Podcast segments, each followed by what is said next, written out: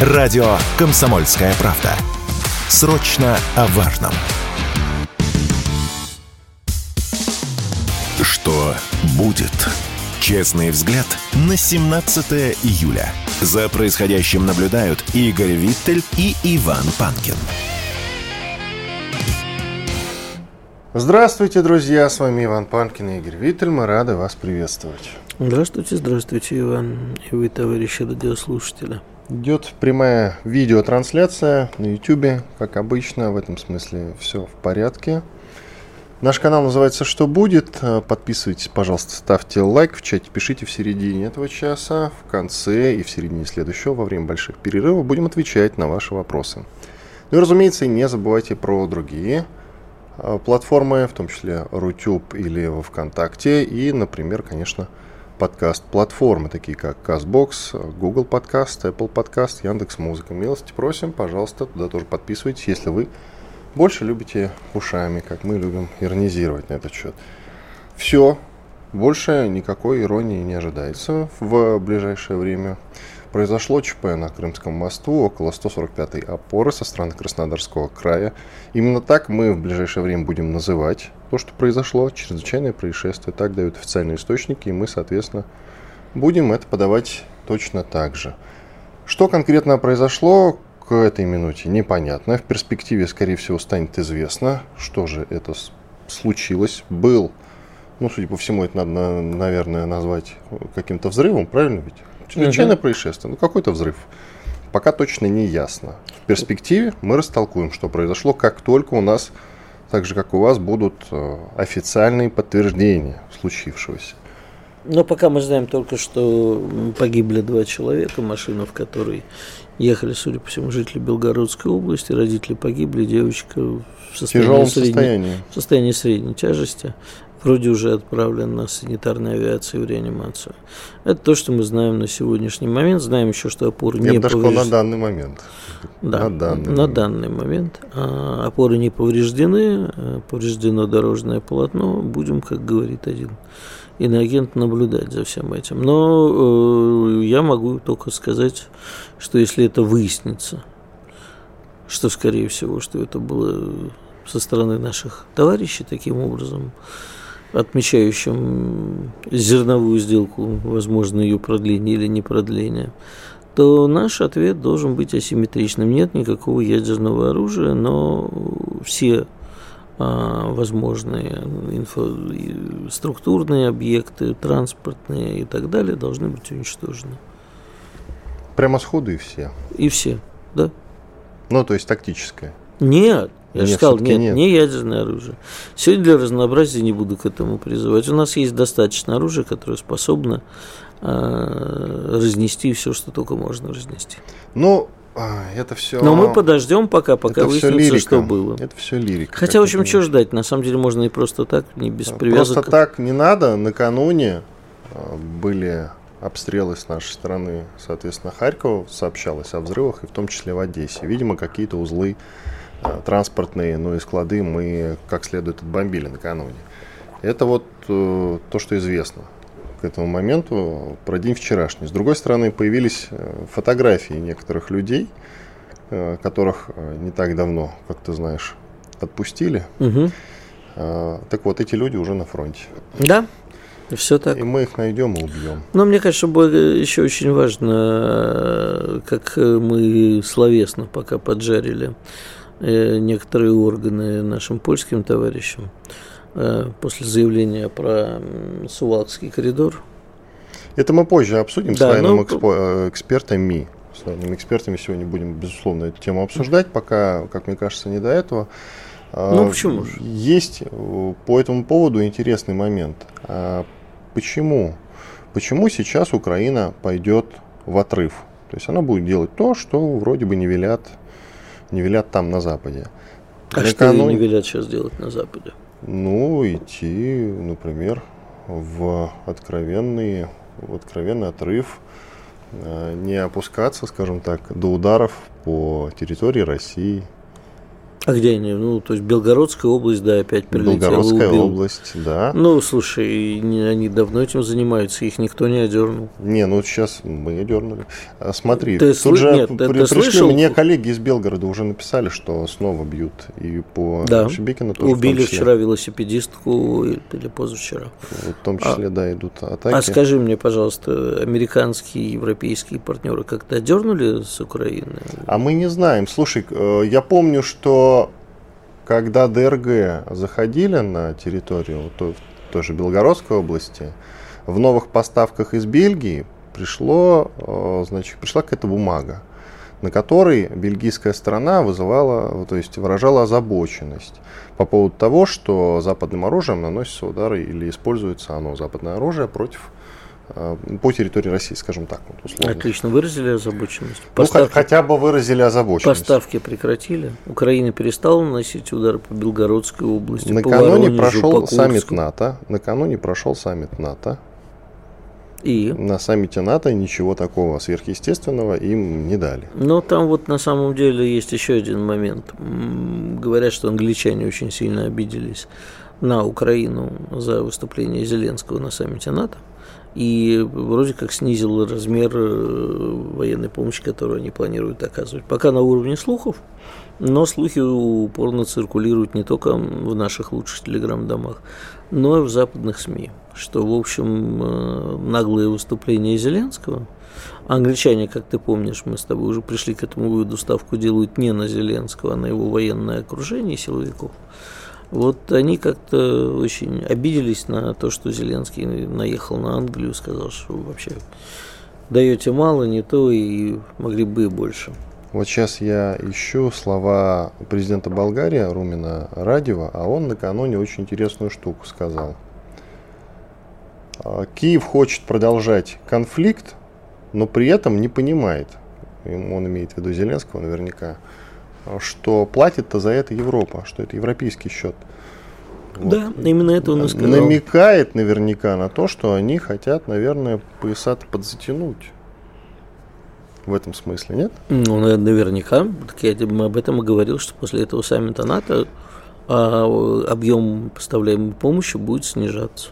Кстати говоря, мы с тобой э, не то чтобы заключали пари, хотя прямо заключали пари, что что-то такое э, до саммита НАТО и угу. во время саммита НАТО произойдет. И я проиграл это пари. Ну, с другой стороны, что-то произошло почти сразу после. Будем считать, что такая ничья, хотя... Ну, спасибо за твое благородство, но нет, я проиграл это пари. Хотя, тем более, что мы пока это считаем ЧП, мы не знаем, что произошло. Не, ну что-то а произойдет. Вот. Ты говорил, что-то произойдет. Значит, вот что я жду, и я повторяю, и не один раз повторял, что Украина будет пытаться атаковать именно следующей волной или там через волну, но в рамках контрнаступления попытаются атаковать Крым по-серьезному. И это будет их ударный кулак. Крым им, по-серьезному. Им это важно. По-серьезному это как?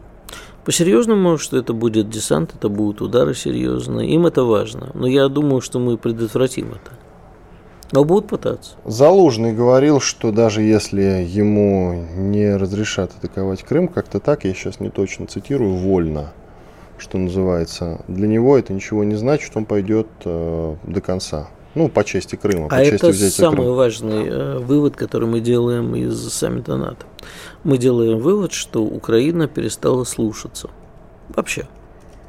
Ну а чего ты хотел? Самая вооруженная страна в Европе сейчас. Зачем мне кого-то Нет, слушать? ну как-то в какой-то момент, понимаешь, она же понимала, что вот, будет себя хорошо вести, будут подачки, оружие, ненавижу это слово, но вкусняшки, знаешь, прикормленная собачка. А тут ее перестали, под, грозят перестать подкармливать. Она говорит, ну раз вы не даете то, что значит я буду сама бегать и кусать кого хочу. Я поднял эту новость. Главком вооруженных сил Украины Валерий Залужный собирается вернуть Крым, как только у него будут средства. По его словам, полуостров можно вернуть в состав Украины только военным путем. Для этого ему требуются западные вооружения и разрешение на их применение на российской территории. Цитат. Как только у меня появятся средства, я что-то сделаю. Мне плевать, меня никто не остановит. Но, между прочим, Байден открыто заявил, что он разрешает европейским странам тренировать летчиков F-16. Вот тебе и средства. F-16 будут. И летчики. А, не, ну в этом-то я не сомневался, что а, F-16 когда-нибудь будет. Никто без, не сомневался. Как они без авиации собираются Крым атаковать? Там нужна любая авиация. Там и артиллерия мощная нужна. Тоже у них все есть, к сожалению. Ну, ты имеешь в виду Скальп, Шторм Shadow. Да. 350 км. И э, средства Скальп. их доставки. Э, там некоторые модификации до 560. А, так что я считаю по-прежнему, что все должно быть... Наши же знают примерно, откуда наносятся удары.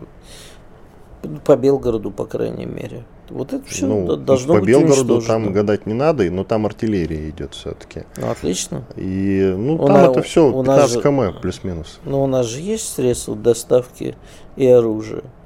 Вот пусть оно доставит прямо в голову некоторым товарищам. Но это тогда прям надо бомбить Харьков. Да, да. Мощную. Надо. Все надо бомбить. Без да. этого не... А ты готов к этой картинке? Бомбардировка Харькова? А, ну, нет. Игорь, смотри, вопрос, вот, э, чтобы ты понял. Это Рисуем, не... Игорь, Игорь, вот, вот картинка, да? Нам показывают э, разбомбленный город. У меня город. есть ответ, я знаю, о чем ты говоришь. Давай. Я тебе отвечаю. Да, мне очень не нравится картина бомбардировок Харькова, но еще меньше мне нравится картина бомбардировок Белгорода. И если выбирать между Белгородом и Харьковом, я готов к любым картинкам в пользу Белгорода, в пользу России. Все остальное меня не волнует. Во время военных действий не существует морально-этических никаких историй. Есть ситуация, ее надо решать. Иван Панкин, Игорь Виттель, мы уходим на перерыв, через две минуты вернемся и продолжим. Оставайтесь с нами. Радио «Комсомольская правда». Мы быстрее телеграм-каналов. Что будет? Честный взгляд на 17 июля. За происходящим наблюдают Игорь Виттель и Иван Панкин. Иван Панкин, Игорь Виттель. Мы продолжаем наш эфир. К нам присоединяется Александр Матюшин, военный корреспондент из Донецка. Александр, приветствуем вас. Да, доброе утро. Конечно, интересует ваше мнение по поводу ЧП, именно так мы пока что называем, согласно официальным данным, ЧП на Крымском мосту. Что скажете? Мы ну, вообще, ладно, я упрощу вам задачу. Как вообще надо отвечать, если вдруг выяснится, что к этому причастна Украина? Ну или когда выяснится? Пока, я еще раз напоминаю, мы идем по официальной информации. Ну, пока официальная версия, что это ЧП, следует ждать результатов, соответственно, расследования, да, несмотря на то, что, а, по-моему, а, глава Крыма заявил о том, что удар был нанесен сразу, сразу было заявлено без а, пилотными подводными аппаратами, потом сказали, что 145-я опора находится на острове Тузла, поэтому не смогли нанести, поэтому вполне возможно удар был нанесен ракетой. Вот. Но тем не менее, если выяснится, что это а, нанесла Украина, я уже давно говорил и у себя в соцсетях, и непосредственно а, на информационных площадках, где я выхожу, о том, что надо перенимать непосредственно методы израильского Моссада, да, вот, которые всегда мстили, вот, и поэтому, конечно же, вычислить виновных и нанести, соответственно, адекватный удар, чтобы следующим пришедшим им на смену а, руководителям и исполнителям не было а, желания а, наносить террористические удары. Я всегда люблю, когда люди под имперским русским знаменем хвалят Израиль. Но вы абсолютно правы, я с вами согласен. Александр, давайте продолжим. Штурм Маринки, вот о нем лучше расскажите тогда. Пока ждем, может быть, вот в ближайшие минуты даже появится какая-то конкретика по Крымскому мосту. А пока штурм Маринки, вам слово. Да, ну, на Маринском направлении наши бойцы продолжают э, наносить удары э, по укрепрайонам противника, точнее по тем развалинам, которые там остались, но за счет того, что э, противник 8 лет строил там оборону, он всегда ожидал удара непосредственно как раз э, со стороны Донецка, э, ждал о том, что мы прорвемся. Тем более в 2015 году у нас был такой опыт, когда силами нескольких батальонов тактических групп нами, нами практически была взята Маренко, но пришлось вступить в силу а, не, а, несколько причин, вот, а, то сейчас, конечно же, нам очень сложно продвигаться. Противник нарыл довольно много подземных а, тоннелей, противник поверху нарыл траншей, которые соединяют практически все. За каждый укреп идет бой, но тем не менее методично, опорник за опорником, а вот, а нашим бойцам все-таки удается протянуть, выбивать противника, скидывать его все дальше и дальше в западные районы города, пока он еще получает, соответственно, подкрепление. Вот сейчас противник также на Маринском направлении задействовал большое количество ударных дронов Камикадзе, причем самых дешевых, там, состоящих буквально из пенопластового крыла, контроллера, моторчика, вот, и прицепленного к нему боеприпаса. А вот, а, применяет их против наших сил.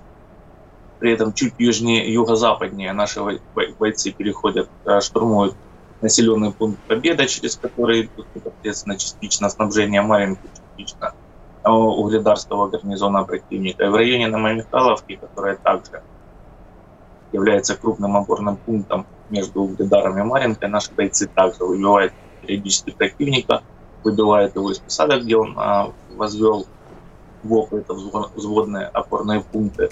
Вот. Причем на Новомихайловке противник умудрился применять авиационные а, ракеты с земли, то есть какую-то установку построили, теперь авиационные ракеты с земли летят как раз по нашим позициям, либо по нашим наступающим частям.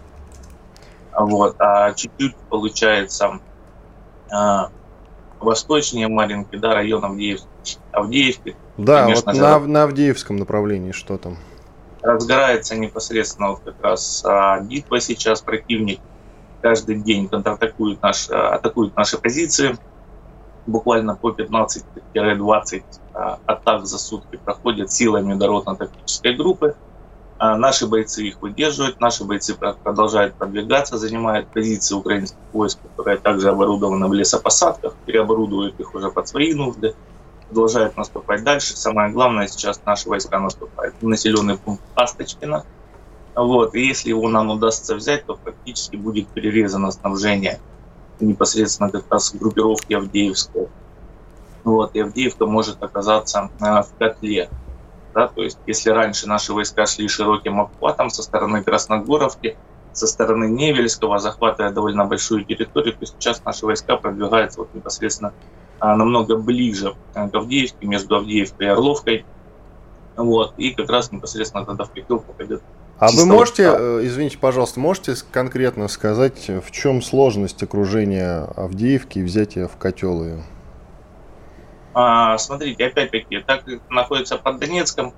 8 лет противник рыл окопы, 8 а, лет противник создавал всевозможные сооружения оборонительные, плюс непосредственно как раз за счет того, что это лесополсадки, а, которые раньше применялись там для каких-то сельскохозяйственных тем, потому что практически они а, разделяют поля сельскохозяйственные на ровные квадраты, да, вот у них противник оборудовал и, допустим, наши штурмовики захватывают их позиции, заходят, а, выбивают позиции, там, после подготовки, все как положено. Следом же противник начинает непосредственно как раз а, отвечать по своим уже бывшим позициям, на которых пытаются закрепиться наши штурмовики. Вот, и, соответственно, такие так называемые качели идут ну, практически по всей линии фронта. Если э, в начале СВО в прошлом году, да, противник как бы готовился непосредственно к наступлению а, на нас с юга, вот, и этот фронт должен был быть сдерживающий, который за Донецком, то получается а, в этот момент мы нанесли упередительный удар, и нам это позволило а, непосредственно довольно быстро отбить южной нашей территории, взять в котел Мариуполь и методично его зачистить, да, то как раз вот северные части э, ДНР, оккупированные противником, долгое время как раз и готовились к возможное место нанесения основного удара наших сил. И поэтому, конечно же, там каждая посадка э, реальный укрепрайон, каждая, ну, каждый дом это реальный ну, взводно, взводный опорный пункт. Вот. Поэтому, конечно же, методично довольно долго идет идем а, в наступление, зачищаем, и плюс растянутость фронта не позволяет нам концентрировать сейчас силы для нанесения более адекватного удара. А противник при этом концентрирует силы, насколько я знаю, по-прежнему, кстати, вот этот момент уточните, если обладаете такими сведениями, на запорожском направлении. Да, действительно, основная ударная группировка противника находится на запорожском направлении. А сейчас концентрация, основная концентрация сил это Ореховск, Ореховский участок фронта, это Работина, это немножко а, как раз там, этой пятихатки. И сейчас концентрируются силы противника еще на Временском выступе, где он вчера перешел в атаку на Старомайорское, да, один из ключевых пунктов нашей обороны на Временском выступе, а, что вызвало панику там, в соцсетях. А, кто-то сказал о том, что противник все-таки занял Старомайорское, будет развивать наступление. На самом деле противник попытался войти, даже вошел на северные окраины, был выбит, вот, и после этого продолжил а, ряд неудачных а, атак. Но при этом противник сейчас частично перебрасывает свои резервы непосредственно на Артемовское направление, где развиваются бои в районе Берховки, в районе а, Клещеевки. Если раньше он просто бился там о нашу оборону, то сейчас а, наши войска часто переходят в контратаки, отбивают позиции, которые занимал уже непосредственно противник. вот вчера буквально уже часов по 10 вечера началась наша атака под Берховкой, довольно успешная. А, был откинут противник. Весь день шли бои в районе Клещеевки, где мы отбрасывали противника и занимали ранее оставленные нами высоты. Вот, то есть а, на самом деле линия фронта а, пылает вся, но где-то это идет в более такой форме, более мелкой, да, как под Авдеевкой, когда атаки проводятся а, силами ротно-тактической группы. Или, допустим, такие как Запорожье и Артемов, где идут уже батальонно-тактические группы сражения, часто встречные, часто идет техника, работает артиллерия, работает авиация и все остальное, допустим, как раз на Лиманское направление, где мы неожиданно как раз получили возможность, то есть всегда такой последние полгода был фронт, за которым никто не следил, да, там приходила сводка, Сватова, Кремена, там обстреляли, не заняли. Идут резко э, рванули оказались уже практически под Купинским Красным Лиманом, э, причем с, со скоростью продвижения полтора-два километра а в сутки. Опять-таки противник вынужден какие-то резервы, пусть небольшие, но перекидывать и на то направление, чтобы сдержать и там наш натиск. Александр, у нас минута. Скажите, пожалуйста, выдыхается украинское ну, наступление, не будем уже контрнаступлением его называть, или все-таки нет? У них еще есть порох в пороховницах. Коротко. А пока еще нет, еще есть порох в пороховницах. Но судя по тому, как происходит это контрнаступление наступление, и по тому, как они несут непосредственно потери, то, конечно же, я уверен, что успеха они не добьются. Хотя силы есть, и подтягиваются новые резервы, проводятся перегруппировки и продолжается прощупывание нашей обороны на тех местах, тех местах, где они еще этого не пробовали, и при этом пытаются непосредственно давить там, где они уже обломали свои зубы. Имперский анархист, это же ваш телеграм-канал, да? Да. Друзья, да. подписывайтесь, пожалуйста, Имперский анархист. Александр Матюшин, военный корреспондент из Донецка, был с нами на связи. Иван Панкин и Гервитель. Уходим на перерыв. Радио «Комсомольская правда». Никаких фейков, только проверенная информация. Что будет? Честный взгляд на 17 июля. За происходящим наблюдают Игорь Виттель и Иван Панкин. Мы продолжаем, друзья, Иван Панкин и Игорь Виттель в студии радио «Комсомольская правда». Приветствуем всех тех, кто к нам присоединился. Напоминаю, что прямая видеотрансляция идет на нашем канале в YouTube. Канал называется «Что будет?». Подписывайтесь, нажимайте на колокольчик, ставьте лайк, ну и пишите в комментах – в конце этого часа, в середине следующего, во время больших перерывов, будем отвечать на ваши вопросы. К нам присоединяется Михаил Ануфриенко, известный военный эксперт. Михаил Борисович, здрасте. Доброе утро. Мы идем, доброе, но, да, мы идем по официалке, что называется. А, пока то, что произошло на Крымском мосту, называется ЧП. Тем не менее, никто не мешает нам, скажем так, рассуждать и задавать а, простой, в общем, вопрос. Если выяснится, что это все к этому причастна украинская сторона, как мы должны на это ответить?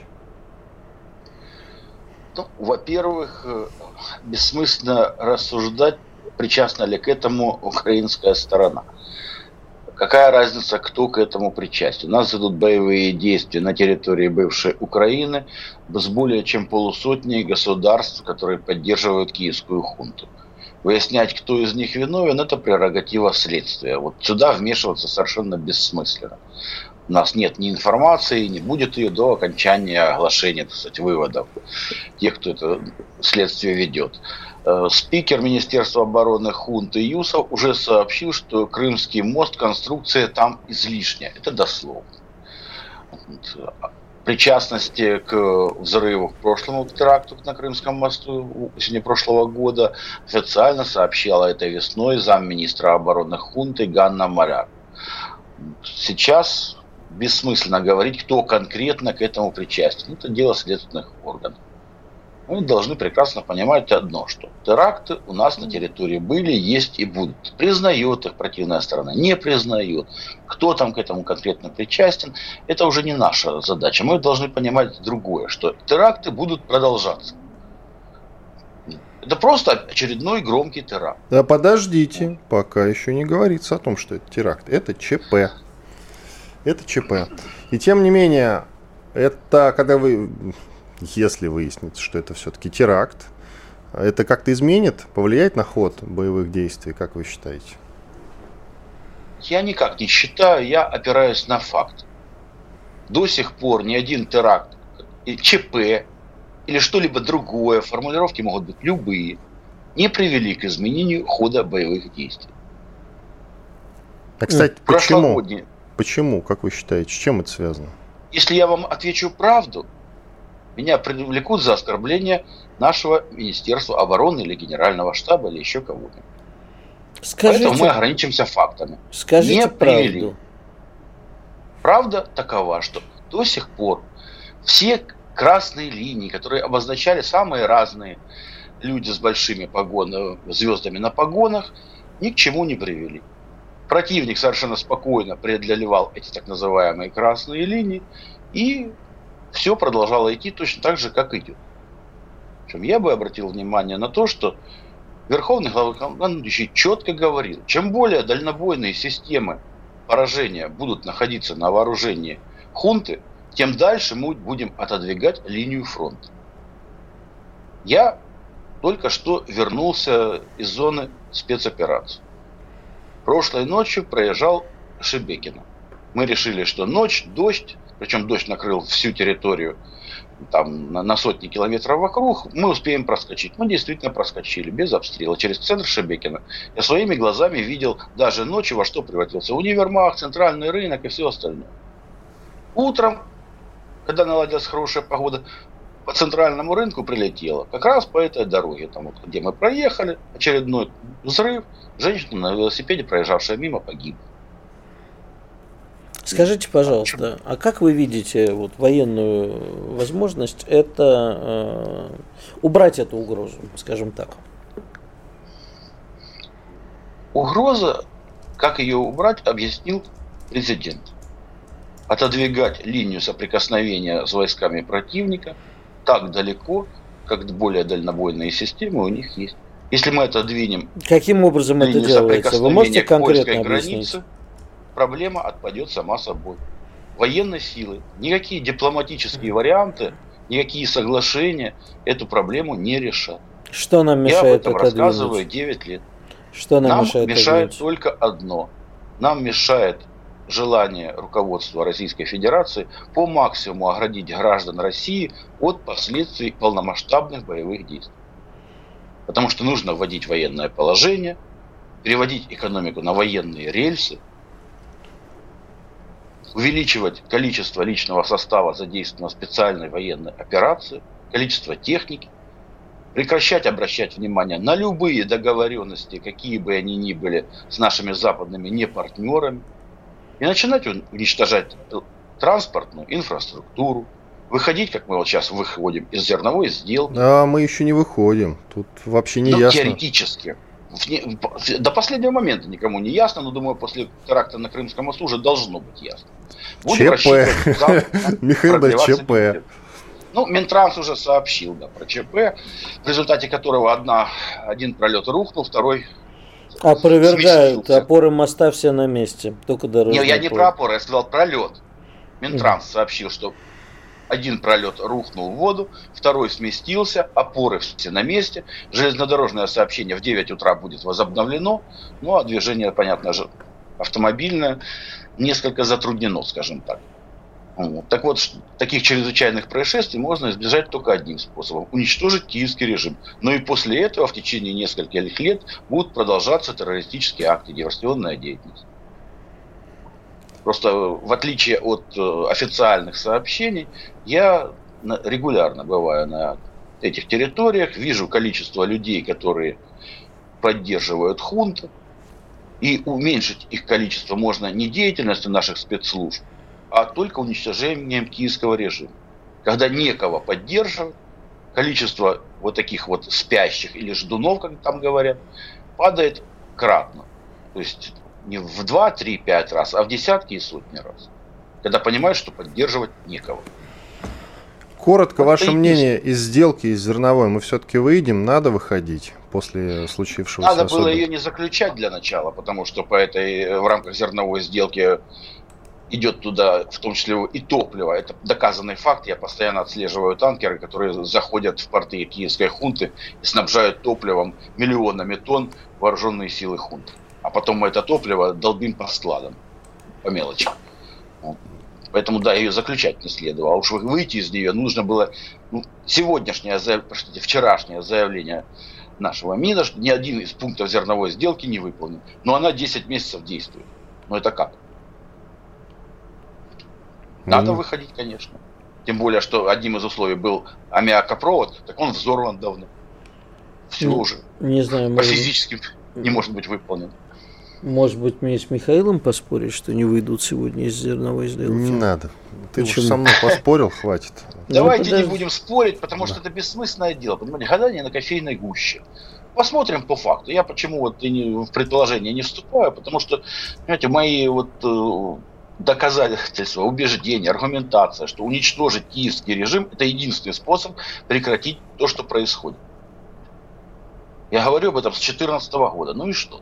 А мне говорят, да ты не прав, мы договоримся с руководством, мы договоримся с чиновниками, мы договоримся с ОПЗЖ, они в результате выборов придут к власти. Знаете, сегодня это звучит таким бредом, но этот бред долгие годы был официальной позицией России. Пытались договориться. Даже в начале спецоперации пытались договориться. Почему и не были защищены тылы. Армия, которая пошла вперед, выполнила полностью свою задачу. Почему не снимали желтоблакитные тряпки? Почему не вводили в города гарнизоны? Потому что считали, что таким образом чиновники там сами поднимут триколоры. Они не подняли триколоры, они начали уничтожать наши линии снабжения. Сегодня это факт. Но это было официальной полицией, позицией э, России еще год с небольшим назад.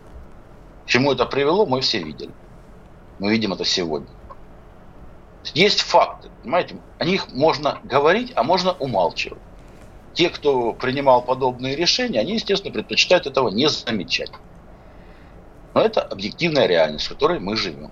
Ошибки допускают все. Просто победить можно, объективно оценивая свои собственные ошибки и исправляя их. А закрывать глаза на подобные чрезвычайные происшествия, сглатывать молча и ждать, куда еще ударят, так, находясь в обороне, мы предоставляем противнику полнейшую возможность выбирать и время, и место удара. Быть сильным одновременно везде мы не можем. Ни одна армия мира не может. Ни одни службы безопасности не могут. Именно этим определяется успех террористических действий. Когда перед тобой огромная страна, ты можешь решать, где и когда ударить когда через Крымский мост проходят тысячи и тысячи автомобилей ежедневно, как ты их не досматривай, но где-нибудь ты профукаешь. Это просто статистика. Здесь э, теория вероятности, это ж наука, а не словоблудие, которым зачастую грешат наши э, говорящие головы, ежедневно выступающие во взятии очередных взводно-опорных пунктов. Михаил Борисович, давайте паузу сделаем. Через две минуты продолжим разговор. Мы пригласили вас поговорить про якобы бросок Вагнера на Сувалкский коридор, в Сувалкский коридор через Беларусь. Вот это обсудим через две минуты. Михаил Ануфриенко с нами. Радио «Комсомольская правда». Срочно о важном. Что будет? Честный взгляд на 17 июля. За происходящим наблюдают Игорь Виттель и Иван Панкин. Панкин, Виттель и с нами Михаил Нуфриенко, военный эксперт. Продолжаем. Э, Михаил, вот был такой интересный вброс, на самом деле не один, а по поводу того, что Вагнера в Белоруссии для того, чтобы атаковать Сувалский коридор, который э, идет между Калининградом и Белоруссией по территории Польши, и тем самым э, начать, в общем, уже такую достаточно жесткую, видимо, стадию следующую в том, что происходит, потому что НАТО считает, что ну, Сувалским коридором своим ахиллесовой пятой, своей ахиллесовой пятой. И э, главное, что помимо всего прочего, это еще отрежет Прибалтику от других стран НАТО. Как, вы кажется, это, как вам кажется, это наиболее вероятный вариант и вообще вероятен ли он? Я только уточню, что такое заявление сделал Картополов, это глава комитета по обороне в Госдуме. Причем он сказал об этом в прямом эфире у Соловьева. Вам слово. Не только он говорил, но в эфире Ну, по крайней мере, да. вчера вот прозвучало от него такое заявление, да. Прошу вас. Ну, и, честно говоря, я слышал только по, скажем так, э, СМИ киевской хунты в силу того, что некоторые проблемы с, с доступом к интернету есть на территории. Но я действительно там сообщали об этом заявлении э, главы Госдумы по обороне. Но он сказал, что Сувалский коридор нам очень нужен. Так это было в интерпретации, по крайней мере, СМИ хунты. Э, он нам действительно нужен, но на сегодняшний день это нереально. По той простой причине, что для ведения боевых действий еще на одном театре э, нужны дополнительные силы и средства. Средства, допустим, еще взять можно, а сил у нас для этого просто не хватает. Надо же понимать, что если мы задействуем в любом случае белорусскую территорию и белорусские вооруженные силы, а это означает уже полномасштабный конфликт, допустим, даже НАТО отморозится, но с Польшей 100% вооруженные силы Беларуси способны остановить во всей линии соприкосновения польские войска? Нет. Для этого нужно не 10 и не 20 тысяч человек. Применять ядерное оружие и переводить все в состояние ядерной войны – бред сумасшедший. Ну, поэтому для этого ну, должны сложиться немножко другие э, политические ситуации. Во-первых, мы должны уничтожить киевскую хунту и освободить свои вооруженные силы в большем количестве. Во-вторых, э, зачем нам э, воевать с Польшей, если нам разумнее договариваться с поляками о том, что Вильна это вообще-то польский город, который по недоразумению стал столицей Литвы. Давайте договариваться. Вам Вильна, нам коридор. Там разберемся, как будем его пересекать. В конце концов, искусство возможного никто не отменял. А для чего тогда господин Картополов делает подобные заявления? Да, при том, что он сам боевой генерал. Вот это тут интересно. Понимаете, это гадание на кофейной гуще, чужая душа потемки, но я не первый раз не, раз не только у Картополова слышу подобные там заявления, громкие заявления, особо падок на них Медведев, есть другие политические деятели, наверное, привлекают к себе внимание пытаются привлечь э, голоса и симпатии так, наиболее радикально настроенной части общества. Вообще я стараюсь от политиков держаться и чиновников как можно дальше именно по этой причине, потому что понять, какие заявления или действия они предпринимают и по каким причинам, невозможно. Это люди, которые живут в другой реальности, руководствуются совершенно другими соображениями. Подождите, же, как же так? Поли, политики руководят, тем не менее, проведением специальной военной операции. Да, и мы видим, как она проходит. А, то есть мы, поэтому мы вы предпочитаете том, что... держаться от них подальше? Да, у меня есть дело, которое я могу делать и делаю хорошо, угу. независимо от политики. А вам не кажется, я вижу, что... как они этому мешают. Вам не кажется, что Дмитрий Анатольевич, я не знаю, уж пиарится он или нет, но он э, человек, который вряд ли будет что-то говорить, э, что не согласуется с позицией государства в этом вопросе. Возможно, через него сливаются самые радикальные идеи и тем самым пугаются Запад. До недавнего времени то же самое говорили о Пригожине. И? И вы, вы ждете, произошел мятеж. Вы ждете э, марша Дмитрия Анатольевича на Москву?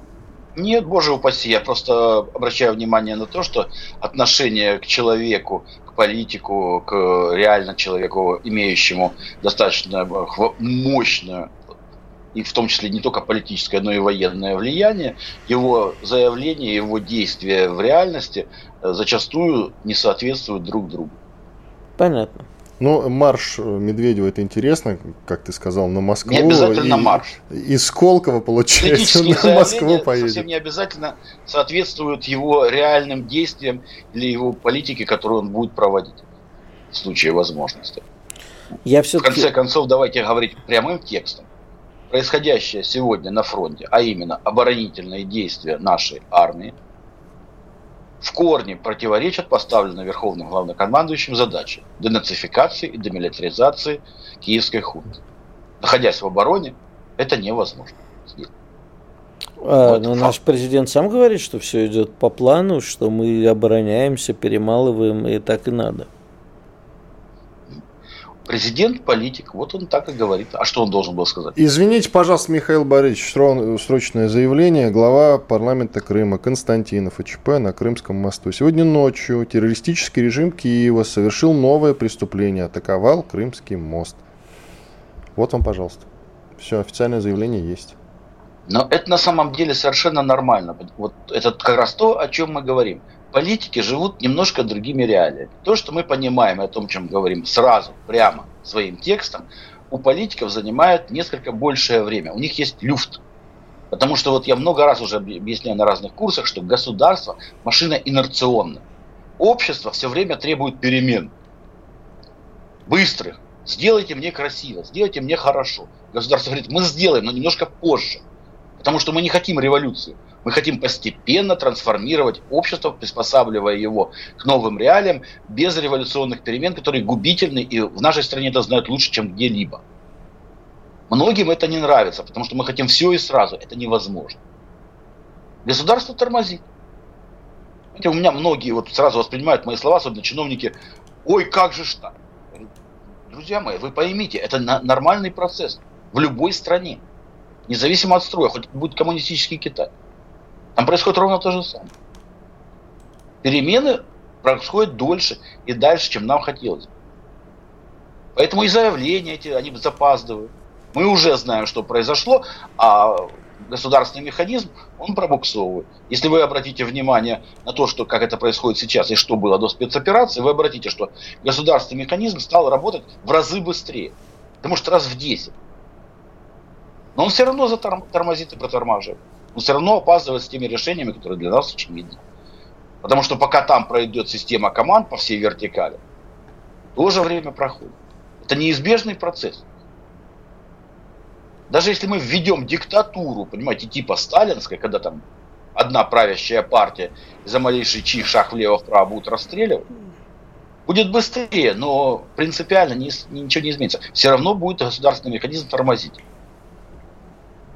А может быть, это, это, может быть, это делается специально и правильно делается для того, чтобы лишняя информация, мы находимся в режиме специальной военной операции. Зачем людей баламутить, пока нет полной информации? Может быть, Я с этим не могу согласиться, потому политика? что на самом деле э, сокрытие совершенно очевидной информации приводит как раз к противоположному результату. Во-первых, баламутит людей, дает возможность для всяческих инсинуаций когда нет официальной позиции. Абсолютно с вами да, согласен. Вот. А во-вторых, э, вызывает недоверие к органам, которые уполномочены информировать общественность. Вы, можно я не буду говорить э, мнение солдат и офицеров на фронте об официальных заявлениях Министерства обороны, которые мы слышим каждый день. Или мнение к отставкам командарма 58, или Комдива 116? Дело в том, что слова отставка нет.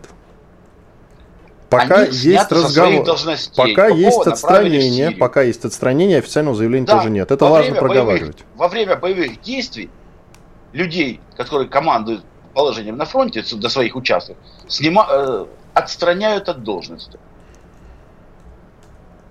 Вот А как, вы относитесь, а как вы относитесь к версии того же военного эксперта Трухана, который говорит о том, что это необходимо для ротации, чтобы они с ума не сошли? Как-то так он сказал. Для ротации генералов, да, это э, священная обязанность. Грубо говоря, во время работы токарного станка вы токаря берете и снимаете временно с, этого, с этой должности. Мы поставим другого. Он классный, он лучший токарь.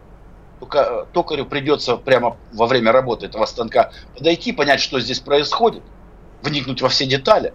А это, простите меня, не станок с числовым программным управлением, где токарь просто смотрит, там колесики правильно крутятся или нет. Нет, это ручной механизм. Потому что есть совершенно неуправляемый механизм, от вас не зависящий противник. И сейчас, когда 116-го сняли, временно или отстранили, формулировки могут быть раз, разные. Самое главное, он не управляет процессом. И самое главное, Минобороны Там пока об этом не говорила. Михаил Борисович, вы же знаете, как важно с учетом положения да, да, дел да, говорить официальную информацию. По официальным да, сведениям вот, их не отстраняли и не проводили. Отстранили, 30 секунд. Отстранили. Но самое главное, что противник знает все это прекрасно.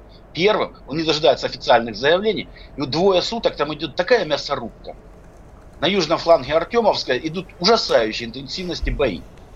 Ребята держатся, я не знаю, у меня слов не хватает, но они держатся. 10 секунд. Это Спасибо большое. Спасибо вам, Михаил Борисович. Михаил Нуфриенко, военный эксперт. Все по делу, в общем-то. Иван Панкин, Игорь Виттель. Уходим на большой перерыв. Что будет?